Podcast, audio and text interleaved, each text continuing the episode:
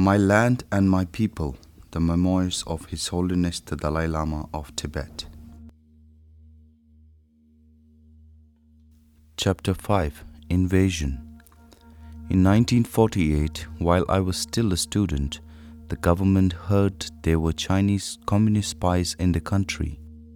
They had come to find out how strong our army was and whether we were receiving military aid from any foreign power. They cannot have found it very hard to discover the facts they wanted. Far from receiving military aid, we had only six Europeans in Tibet, so far as I am aware. Three of them, one missionary and two radio operators, were British.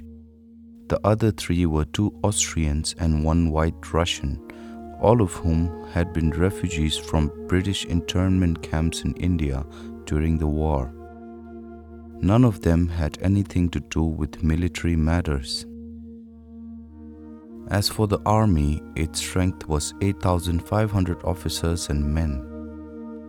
There were more than enough rifles for them, but only about 50 pieces of artillery of various kinds, 250 mortars, and about 200 machine guns.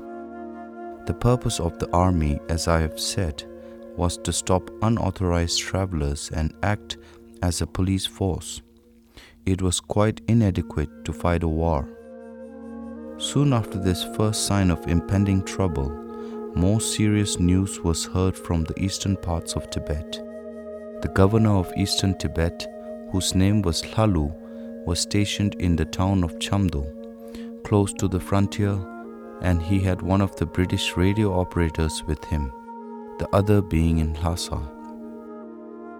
Soon coded signals began to come in from the governor reporting that the Chinese were moving up strong forces and massing them along our eastern border. It was obvious that they intended either to attack or intimidate us. As soon as this alarming information reached the cabinet, they convened a meeting of the National Assembly. Evidently, Tibet was facing a far more serious threat from the east than it had ever faced in all the centuries before. Communism had conquered China and given the country a military strength it had not had for many generations. So the threat to us was not only more powerful, it was also different in its very nature. In past centuries, there had always been some religious sympathy between our countries, but now we were threatened not only with military domination, but also with the domination of an alien materialistic creed which, so far any of us understood it in Tibet, seemed totally abhorrent. The assembly agreed unanimously that Tibet had neither the material resources nor the arms or men to defend its integrity against a serious attack, and so they decided to make an urgent appeal to other countries in the hope of persuading the Chinese to halt before it was too late. Four delegations were appointed to visit Britain, the United States of America, India, and Nepal to ask for help.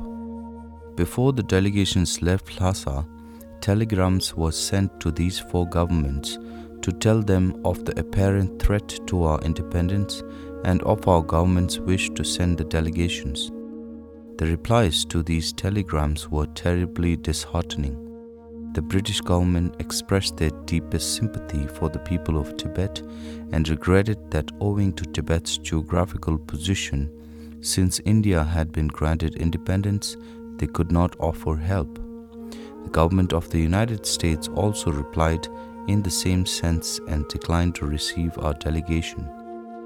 The Indian government also made it clear that they would not give us military help and advised us not to offer any armed resistance but to open negotiations for a peaceful settlement on the basis of the Shimla Agreement of 1914. So we learned that in military matters we were alone. It happened that Lalu's term as governor of eastern Tibet was over, and at this crucial moment he had to be replaced by another official, Ngabe Ngawan Jigme. Ngabe left Lhasa for the eastern province, and as the situation was so delicate, the cabinet told Lalu to stay at his post and help his successor, sharing the responsibility with him.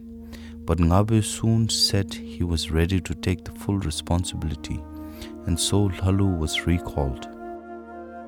Very soon afterwards, without any formal warning, the armies of the Communist China invaded Tibet. For a short time and in a few places, the Tibetan army fought them back with some success, aided by volunteers from the local race of Khampas. But our army was hopelessly outnumbered and outmatched. The change of governor had confused the administration, and Ngabe began to move his headquarters back from Chamdo towards the west. When the Tibetan troops retreating from the frontier arrived at Chamdo, they found he had already abandoned the place, and so they had to burn the armory and ammunition store and join him in further retreat. But retreat was of no avail. Ngabe found his line of communication cut and himself outflanked by more mobile Chinese forces, and he and many Tibetan troops were forced to surrender. The Chamdo radio transmitter and its British operator were also captured, and so for a time no news of what was happening reached the government.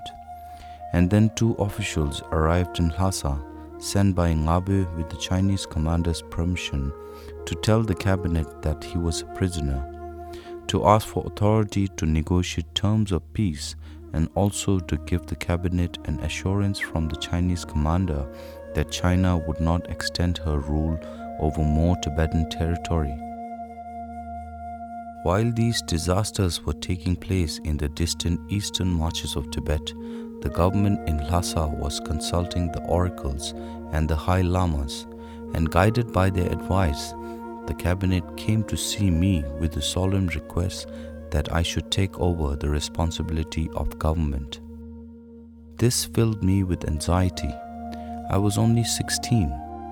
I was far from having finished my religious education I knew nothing about the world and had no experience of politics, and yet I was old enough to know how ignorant I was and how much I had still to learn. I protested at first that I was too young, for 18 was the accepted age for a Dalai Lama to take over active control from his regent. Yet I understood very well why the oracles and lamas had caused the request to be made. The long years of regency after the death of each Dalai Lama were an inevitable weakness in our system of government. During my own minority, there had been dissensions between separate factions in our government, and the administration of the country had deteriorated. We had reached a state in which most people were anxious to avoid responsibility rather than accept it. Yet now, under the threat of invasion, we were more in need of unity than ever before, and I, as Dalai Lama, was the only person whom everybody in the country would unanimously follow.